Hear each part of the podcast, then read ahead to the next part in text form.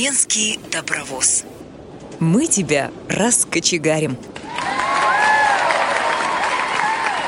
Здравствуйте, дорогие друзья! С вами Тюменская студия «Радио ВОЗ». У микрофона Ирина Алиева. В этот раз мы продолжим разговор о трудоустройстве инвалидов по зрению в нашем регионе. В прошлый раз председатель РОВОЗ Галина Тунгусова отметила, что на учете в организации состоят 2640 человек, и 10% из них трудоустроены. Интервью двоих из них вы услышали в майском эфире. Тогда свой опыт озвучили призеры чемпионата Обилимпикс Станислав Шабалин и Анна Кислякова. В этот раз о себе расскажет обладатель государственной награды, тифлопедагог Анатолий Киселев. Кроме того, примерами индивидуального предпринимательства поделятся инвалиды первой группы по зрению Сергей Винников и Анна Фадеева. Также послушаем интервью специалиста Тюменского предприятия инвалидов по зрению Евгения Жаданова, который занимается разработкой технических средств реабилитации для слепых и слабовидящих людей. Недавно Тюменскую студию «Радио ВОЗ» посетил специалист Центра медицинской и социальной реабилитации «Пышма»,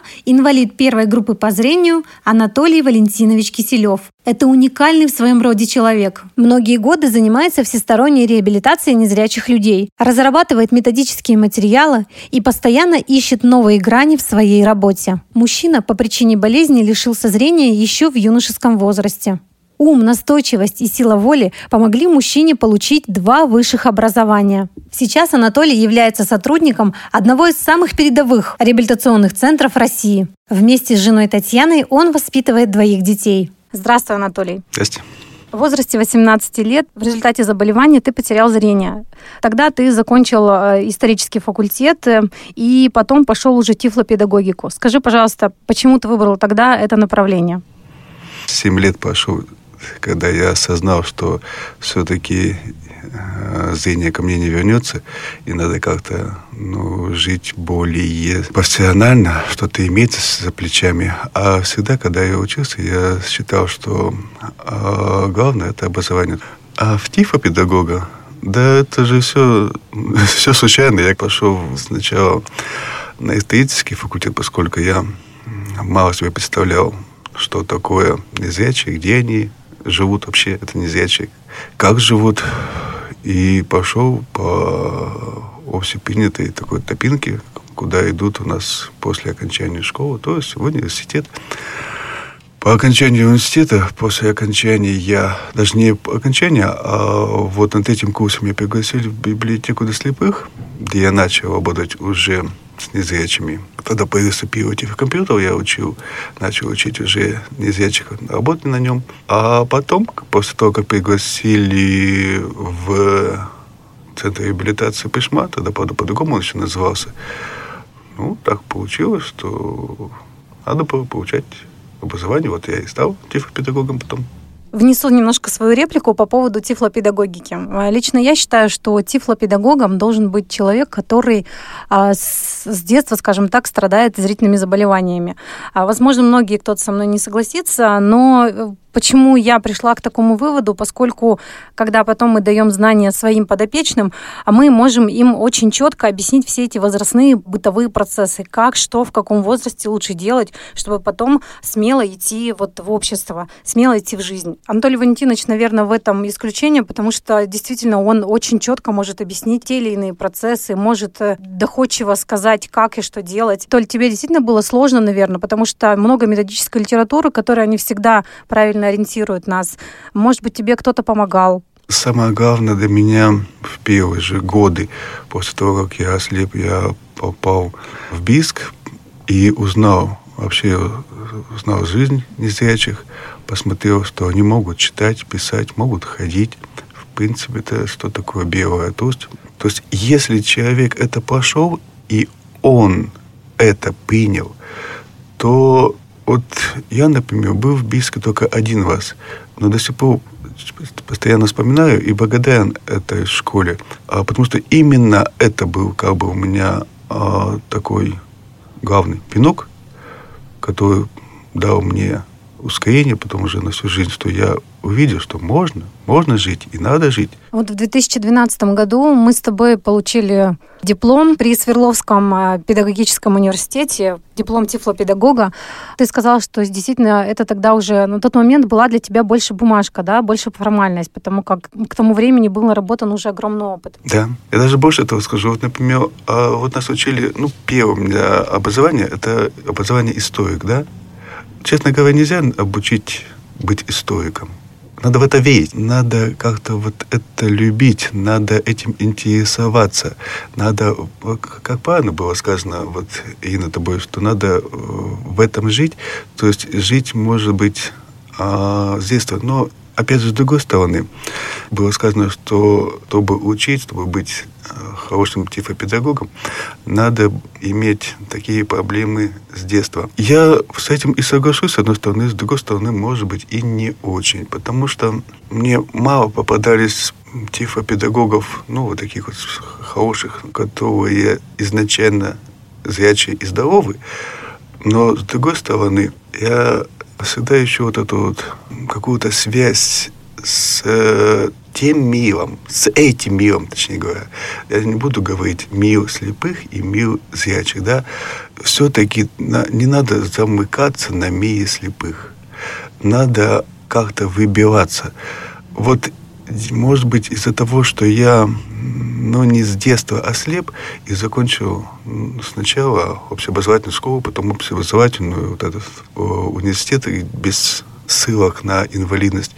Я и, честно говоря, работая в центре реабилитации, а центр реабилитации он не является как бы подразделением общества слепых, да, я всегда нахожусь среди зрячих. И когда я попадаю в общество слепых, где вот этот микрорайон, где живут они незрячие, где тут они работают, где тут э, лечатся и так далее, и так далее.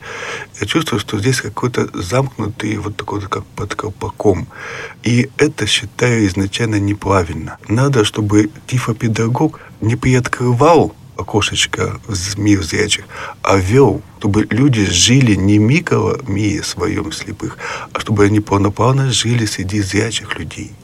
И для этого, я считаю, тифопедагог должен уметь и знать опыт и тот, и тот. Вот, кстати, когда я говорила свою реплику, я еще хотела акцентировать внимание на том, ну, не хочу никого обидеть, опять же.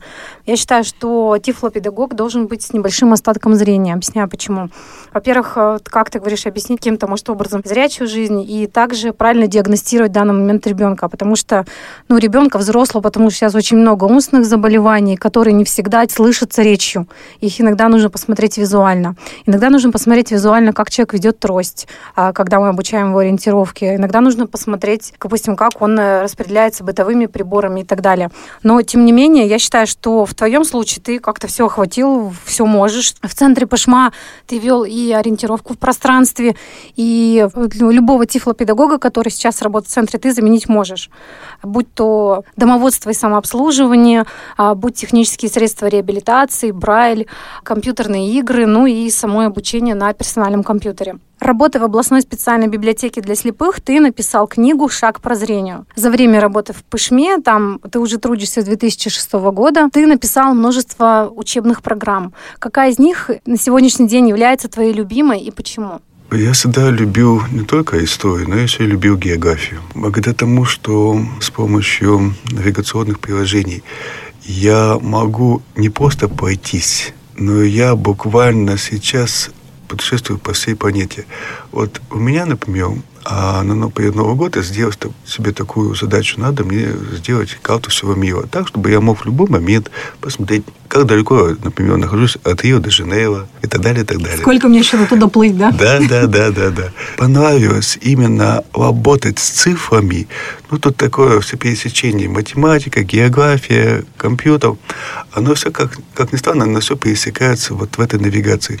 То есть я сейчас знаю, по широте и долготе примерно я уже вижу, где эта точка находится на карте. Из этого я могу сделать вывод, что одной из любимых программ это является GPS-навигация. Это да, не то, что как, как, бы, как бы программа, а это то, что человек изначально чем увлекается, чем что он любит, то он и делает. Действительно, в 2011 году в Центре медицинской и социальной реабилитации Пышма начался курс по GPS-навигации, который мы как раз с Анатолием Валентиновичем преподавали. И помимо каких-то технических знаний, Анатолий стремился дать нашим ученикам очень много каких-то географических, исторических моментов для того, чтобы занятия были более увлекательными, более интересными. Поэтому, так понимаю, сделаем вывод, что эта твоя программа самая любимая. Ну вот как раз хотела сказать про прогресс. В последнее время у тебя появилась такая новая ветвь в твоей профессиональной деятельности – это работа со слепоглухими людьми. Какие новые навыки ты открыл для себя вот именно в этой профессии? Поскольку я так поняла, что появилась и сочетанная специальность – это сурдопедагог. Что для себя здесь ты нового увидел, что тебя вдохновило? Честно говоря, сейчас я стою работая со слепоглухими, как пловец, который ныряя, да, через, на высокой вышке, стоит, но не видит бассейнов внизу. Потому что на самом деле, когда я работал, да, я и сам незрячий, и воспринимал другого человека все равно через себя. Можно как-то попустить. Но когда перед тобой сидит человек, который действительно, ну, вот так вот тотально не видит, не слышит, и, как ни странно, чаще человек еще бывает, ну, не так часто, но бывает, что человек еще и не передвигается самостоятельно, сидит на коляске, а бывает иногда очень трудно.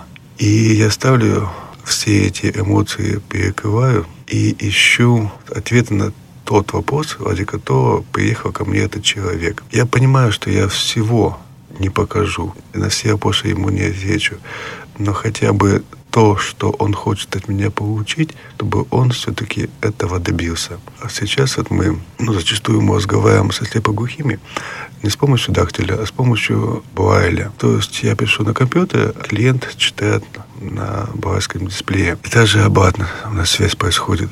С одной стороны, я как преподаватель компьютерной грамотности, вроде бы бывает просто показать некоторые команды на компьютере. Но ту же сам, самую команду, но сделать ее с помощью барского дисплея бывает намного сложнее. Поэтому я всегда, как говорил в самом начале, учусь. Не столько, может быть, я, как еще раз говорю, открываю что-то новое, сколько вот мы всегда развиваемся вместе. Насколько я знаю, в Тюмени у нас сейчас э, четыре незрячих тифлопедагога. Это Анатолий Валентинович Киселев, Елизавета Дмитриевна Хмара, Фадеева Анна Владимировна, ну и я в прошлом Алиева Ирина Викторовна. Я считаю, что это та профессия, в которой нужно входить незрячим людям. Это действительно то детище, где мы себя можем прекрасно развивать без посторонней помощи. Анатолий, что бы ты мог пожелать именно людям, которые действительно захотят э, идти в эту профессию? Чтобы они были уверены, у них все получится. Вообще я считаю, что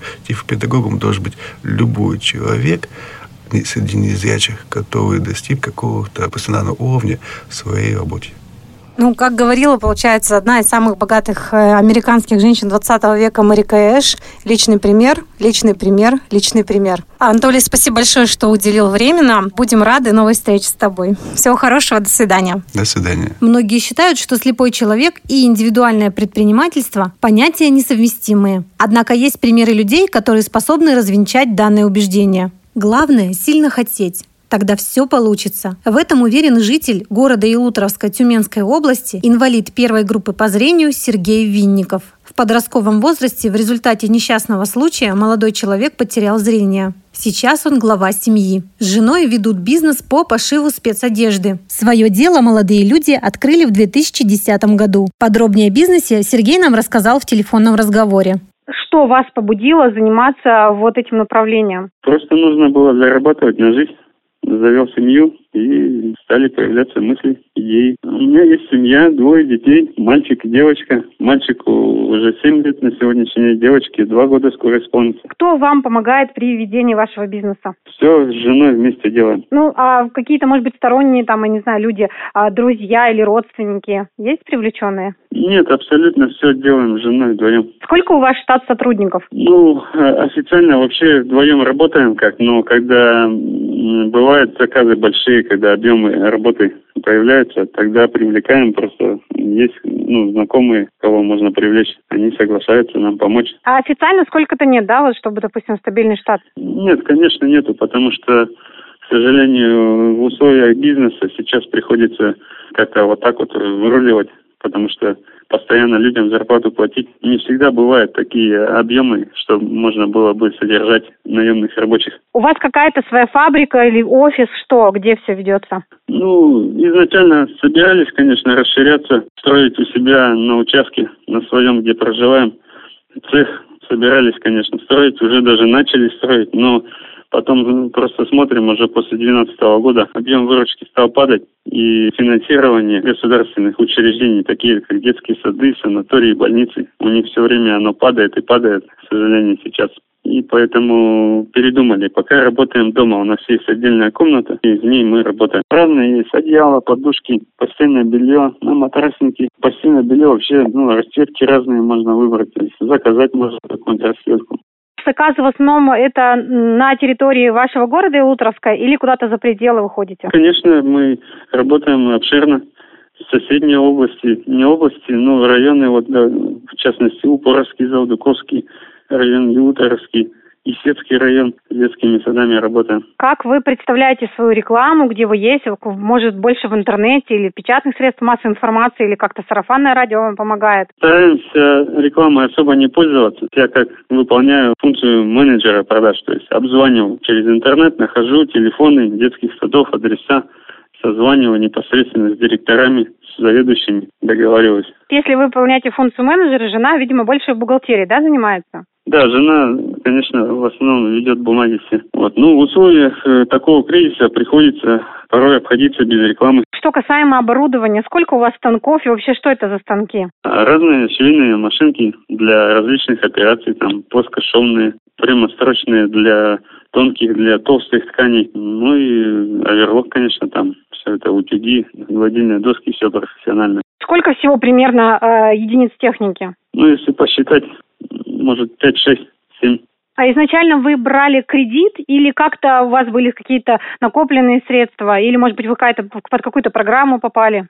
Нет, мы постепенно. Поначалу Программа самозанятости была соцзащите, то есть желающие заняться. Это было в 2010 году, была программа самозанятости, я обратился в соцзащиту. Мне были выделены средства на начало бизнеса. На эти средства приобретено в основном швейное оборудование. Ну, в процессе уже сами зарабатывали, покупали, расширяли свое оборудование. Есть ли какие-то сложности в плане именно недостатка зрительного восприятия, чтобы вам хотелось, вот, ну, то есть иногда хочется сделать, но вы этого не можете ввиду того, что нет э, зрения? Ну, к сожалению, конечно, есть кое-какие ограничения по поводу зрения. Например, хотелось бы э, иногда не созваниваться с детскими садами, там, с директорами, а непосредственно сесть там на машину за руль, съездить, поговорить с ними, показать продукцию свою. Так бы было эффективнее, конечно, но приходится как-то так, всяко получается все равно потихоньку. Главное стремиться и главное пытаться договориться с человеком.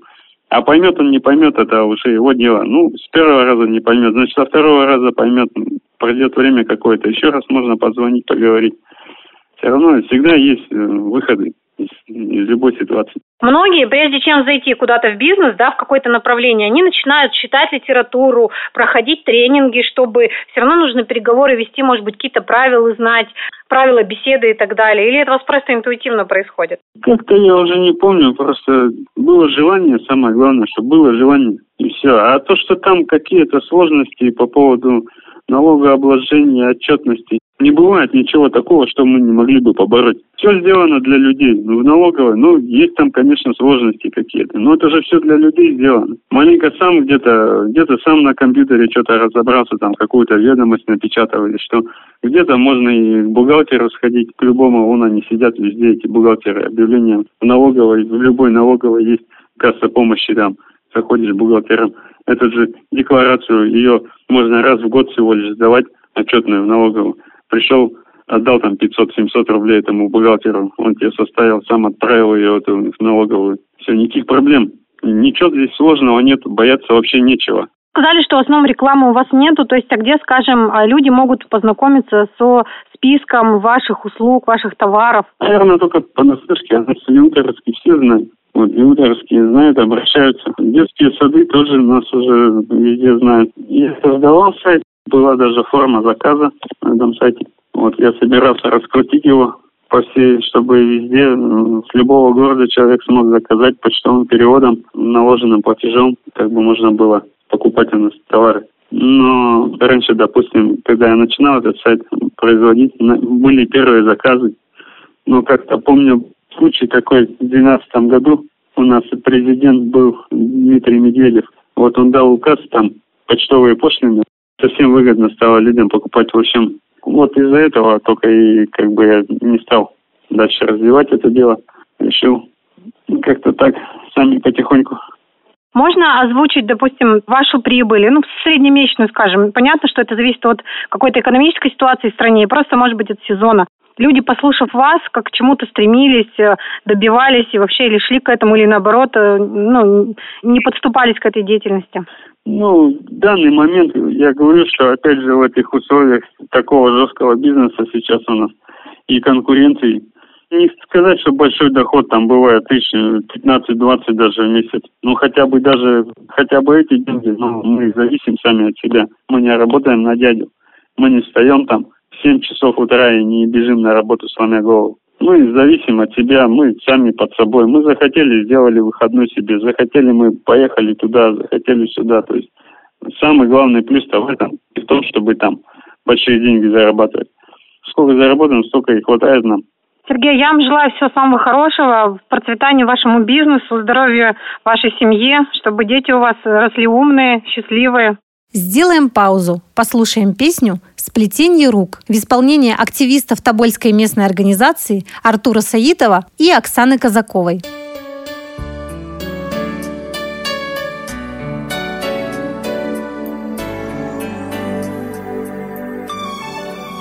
Глядя в зал, отражаюсь я в ваших глазах них струной напряженно звеня Выбирает дорога меня.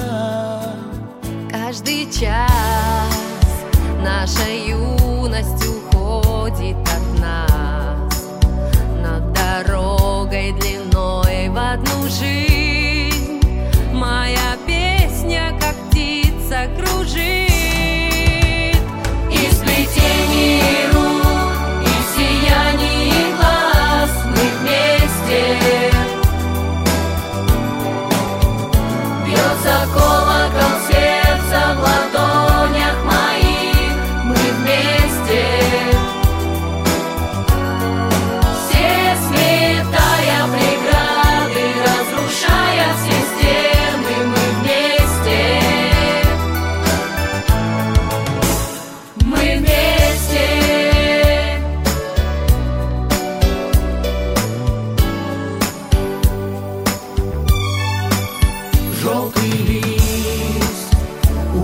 растет на простой обелиск. Бьется память в висках, вспоминай.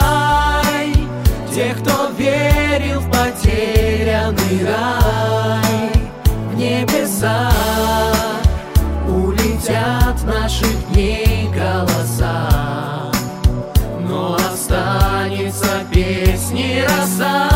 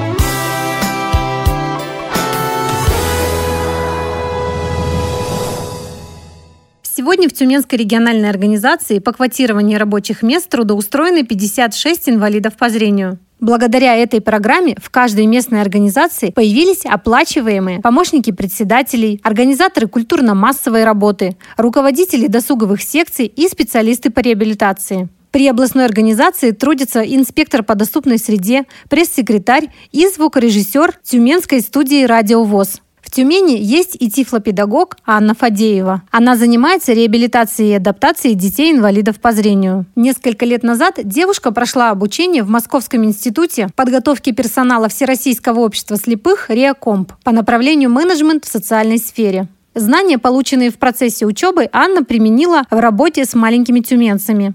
Для эффективности трудовой деятельности они выделили кабинет при региональной организации, закупили необходимое оборудование и дидактический материал. Помимо этого, Анна занималась самообучением, читала книги по тифлопедагогике, консультировалась с профилирующими дефектологами, а также проходила онлайн-курсы. В прошлом году осенью специалист прошла курсы по социальному предпринимательству. Учеба вдохновила Анну открыть свое дело центре города тифлопедагогу помогли найти помещение, где у нее есть возможность заниматься направлением, начало которому послужило Тюменская РОВОЗ. Вот что Анна сама рассказывает о своем центре. В рамках этой студии мы проводим занятия определенные. У детей есть возможность на 4 часа прийти к нам в студию и побыть просто там, поиграть, пока родители занимаются своими делами. Но дети не просто играют, они дополнительно изучают моторику, сенсорику разрабатывают, да, или что-то мы повторяем по Брайлю, например, с детьми, или по ориентировке. То есть направленность определенная есть. При этом есть у нас возможность теперь у родителей собираться в клубе «Мамина шкатулка». Раз в месяц мы собираемся и проводим какие-то интересные мастер-классы. Мама с нами что-то придумывает. Или мы приглашаем каких-то специалистов. Ну и плюсом для детей на выходных мы проводим тоже какие-то развлекательные мероприятия, каких-то гостей приглашаем из, э, допустим, вот у нас планируется из библиотеки специалисты должны прийти, проводить интересное мероприятие а, театрального кружка. Ты, в общем-то, будешь заниматься тем, что чем занималась в ОСИ, просто уже на базе другого помещения, скажем так. Да, на самом деле вся проблема была в помещении, потому что места было мало даже в том помещении, которое было у нас. И поэтому, когда здесь с детьми мы еще как-то э, находили место, то когда у нас приходили родители, у нас не получалось проводить э, наши с родителями встречи в этом помещении. Нам приходилось идти то в библиотеку, то, то куда-то еще. Это было, конечно, дискомфортно. Касаемо вопроса об оплате, если это можно сказать, то есть как э, планируется это выруливать, делать, э, как с этим справляться? Часть занятий у нас будут идти платные, часть бесплатная. При Тюменской местной организации Всероссийского общества слепых у нас числится 55 человек. А возраст какой вот, допустим, есть процент, да, какое-то соотношение? Процентном, не знаю. Ну, вот я по возрастам знаю, что есть самый маленький у нас 2,8. 2,8, ну и старший, вот исполнилось 18 в январе, она уже перешла в статус, так сказать, молодежная организация. Типичного ВОСовца. Да-да-да. Да-да-да, типичного ВОСовца. Кто тебе помогает на сегодняшний день? Э, чье надежное плечо рядом ты чувствуешь? Ну, или чувствуешь, или есть оно у тебя? А кто, скажем, может быть, что-то по оборудованию помогает? Или какими-то методическими советами? Есть у тебя э, надежные помощники? Есть надежные помощники. Конечно, я даже не ожидала, когда открывала эту студию, что, что есть у нас столько людей, хороших, добрых людей, которые могут просто помочь бескорыстно. Мне до сих пор звонят, предлагают э, мебель, предлагают какое-то оборудование, потому что пришлось все с нуля начинать самой. Э, определенные средства денежные мне от э, учебы по социальному предпринимательству предоставили, но на самом деле это капля в море. И поэтому благотворители просто при, приходят люди и предлагают что-то, например, лампу бактерицидную вот так не принесли новую для того, чтобы обеззараживать помещение. Покупают мебель, например, помогают. Или просто звонят, что мебель есть, если надо, пожалуйста, приезжайте, забирайте. Это с точки зрения наполняемости. Ну и, конечно, предлагают свои услуги различные специалисты в помощь. И логопед предлагает, и психолог прийти, позаниматься с детьми или там в качестве диагностики, да, какой-то, чтобы потом с родителями поговорить. Массаж девушка предложила поделать тоже бесплатно деткам. Так что помощь есть, конечно, очень приятно. Вовсю Анну поддерживает супруг Евгений Жаданов. Кстати, они недавно были героями программы «Семейные истории» на Радио ВОЗ. Евгений является сотрудником тюменского предприятия инвалидов по зрению. Много времени специалист уделяет разработке тифлотехнических средств реабилитации. В конце прошлого года Евгений презентовал индикатор уровня жидкости. Первую партию выпустили в Центре прототипирования Тюменского технопарка с помощью 3D-печати. На грант, выигранный в конкурсе «Моя идея», сделали 60 устройств. В России ранее данные приборы не производились. Общая стоимость проекта «Шаг в будущее» составила 30 тысяч рублей. Устройство подарили детям с нарушениями зрения, проживающим в областной столице и в ближайших районах Тюмени. Евгений уверен, что данная акция поможет детям научиться цивилизованно и аккуратно наливать жидкость в стакан. Недавно наш герой усовершенствовал свою разработку. Деталями он с удовольствием поделится со слушателями Радио ВОЗ. Второй прибор от первого отличается чем? Он профессиональней, он уже качественнее – три контакта, то есть мы можем видеть два уровня воды. Плата профессиональная. Если в первом приборе мы делали эту плату сами, любитель в тисках, так сказать, делал, то здесь уже печатная плата, все, все хорошо. Первый прибор, у него корпус сделан на 3D принтере, а здесь уже литье, что получается по себестоимости дешевле. А где отливался прибор? Не хочу об этом говорить, потому что умельцев много. Но фишка-то еще в чем заключается, что этот прибор – это не наше производство, последнее я имею в виду. Это просто наша доделка, но не локализованное производство прибора у нас. Но в этом направлении мы двигаемся.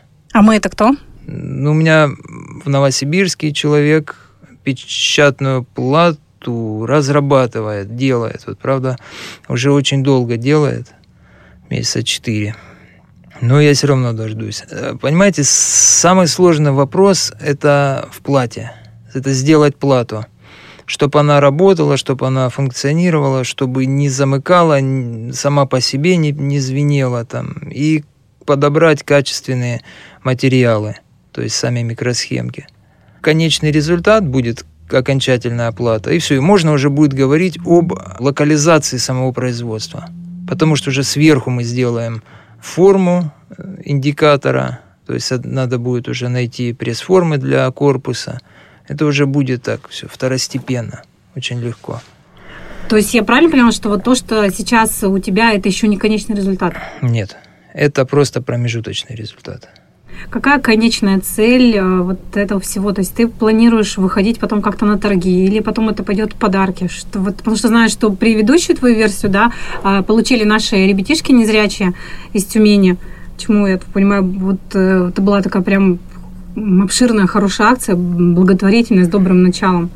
Что планируется делать с этим прибором? Откуда э, взялась эта идея? Я сам пользуюсь этими индикаторами, жена у меня пользуется. Мы покупали их. То есть Англия, Австрия, можно было что-то китайское купить. Почему мы не можем это делать сами? Вот это был, было ядро как бы нынешнего результата, короче. И я решил попробовать его сделать у себя в Адыгее, да, ну, мне не удалось это сделать. Здесь удалось. Здесь больше возможностей. Я пришел в технопарк, мы это сделали. Мы его сделали по гранту Поэтому мы его раздали детям, так сказать, просто обкатали версию, попробовали. А конечный результат, чтобы вот что касается вот этого индикатора, он производился здесь, в нашей стране, как минимум. Как максимум было бы приятно, если бы он производился вот здесь, на предприятии. Есть ли какие-то задумки о новых устройствах? Очень интересно сделать с точки зрения пользователя. Очень интересно сделать э, трость обыкновенную нормальную трость, но не канадскую, не чешскую, не китайскую, а нашу отечественную трость, которая также будет пластиковая, легкая, то есть, и которая будет не ломаться через три месяца или два, как, как нынешний алюминиевый очень ее согнет, ну, чуть-чуть на нее надавишь, и она гнется, и обратно ее уже не выровнять. Вот это одна, и это с точки зрения пользователя. И с точки зрения интереса есть еще одна идея. Это меня натолкнул один товарищ, он покупал индикатор у меня. сделать... А, вон что говорил. Кто-то в Челябинске делал эти трости с, типа приближается человек к стене или к чему-то там, а она то ли вибрирует, то ли какой-то. И вот на основании этого попробовать сделать ботинки, которые, вот, допустим, подходишь к бордюру, они маякуют тебе, с какой стороны бордюр. Там, справа от ноги, спереди от ноги, слева от ноги. Даже, мне кажется, я понимаю, как это сделать, но это реализовать все сложно. Я вам говорю, что 4 месяца делается плата. Какая-то плата. Есть, а вот что касается э, ботинок, это, наверное, было бы вообще, не дай бог, десятилетия на это уйдет. А вообще задумок много. И самое главное, что рынок пустой, много что можно сделать. Только нужно делать. То есть получается, что в тебе играют как э, благородные какие-то цели, да, так э, именно коммерческие, правильно понимаю? Ну, конечно. А скажи, пожалуйста, прибор, который на сегодняшний день есть, э, его можно у тебя приобрести, то есть в свободном доступе, да? Да, они есть, они продаются. И сколько цена? 600. 600 рублей.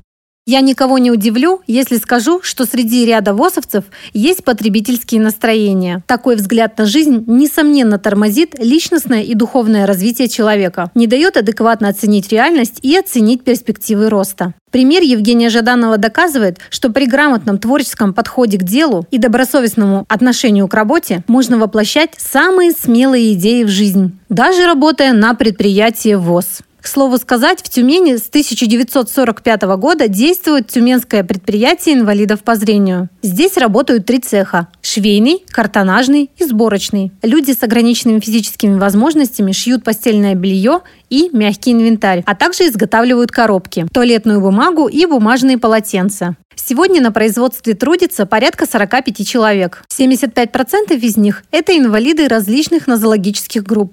Средняя зарплата составляет 10 тысяч рублей. Подводя итог двух эфиров, можно с уверенностью сказать, что рабочие места призваны вовлекать инвалидов в трудовую деятельность. Ведь занятость людей с ограниченными физическими возможностями имеет огромный реабилитационный эффект. Она улучшает качество жизни и дает веру в собственные силы. Мы не закрываем тему трудоустройства слепых и слабовидящих людей. Достойных примеров в Тюменской области много. Мы постараемся найти представителей интересных профессий и рассказать вам о них в будущих эфирах. В следующей программе поделимся с вами опытом проведения компьютерных турниров среди инвалидов по зрению. Откроем секреты плотного сотрудничества с самыми продвинутыми людьми региона. А также уделим внимание уровню компьютерной грамотности слепых и слабовидящих людей. Передачу подготовили Алиевы, Артур и Ирина. Всем удачи в познании новых идей и саморазвитии. До новых встреч! Тюменский добровоз. Мы тебя раскочегарим.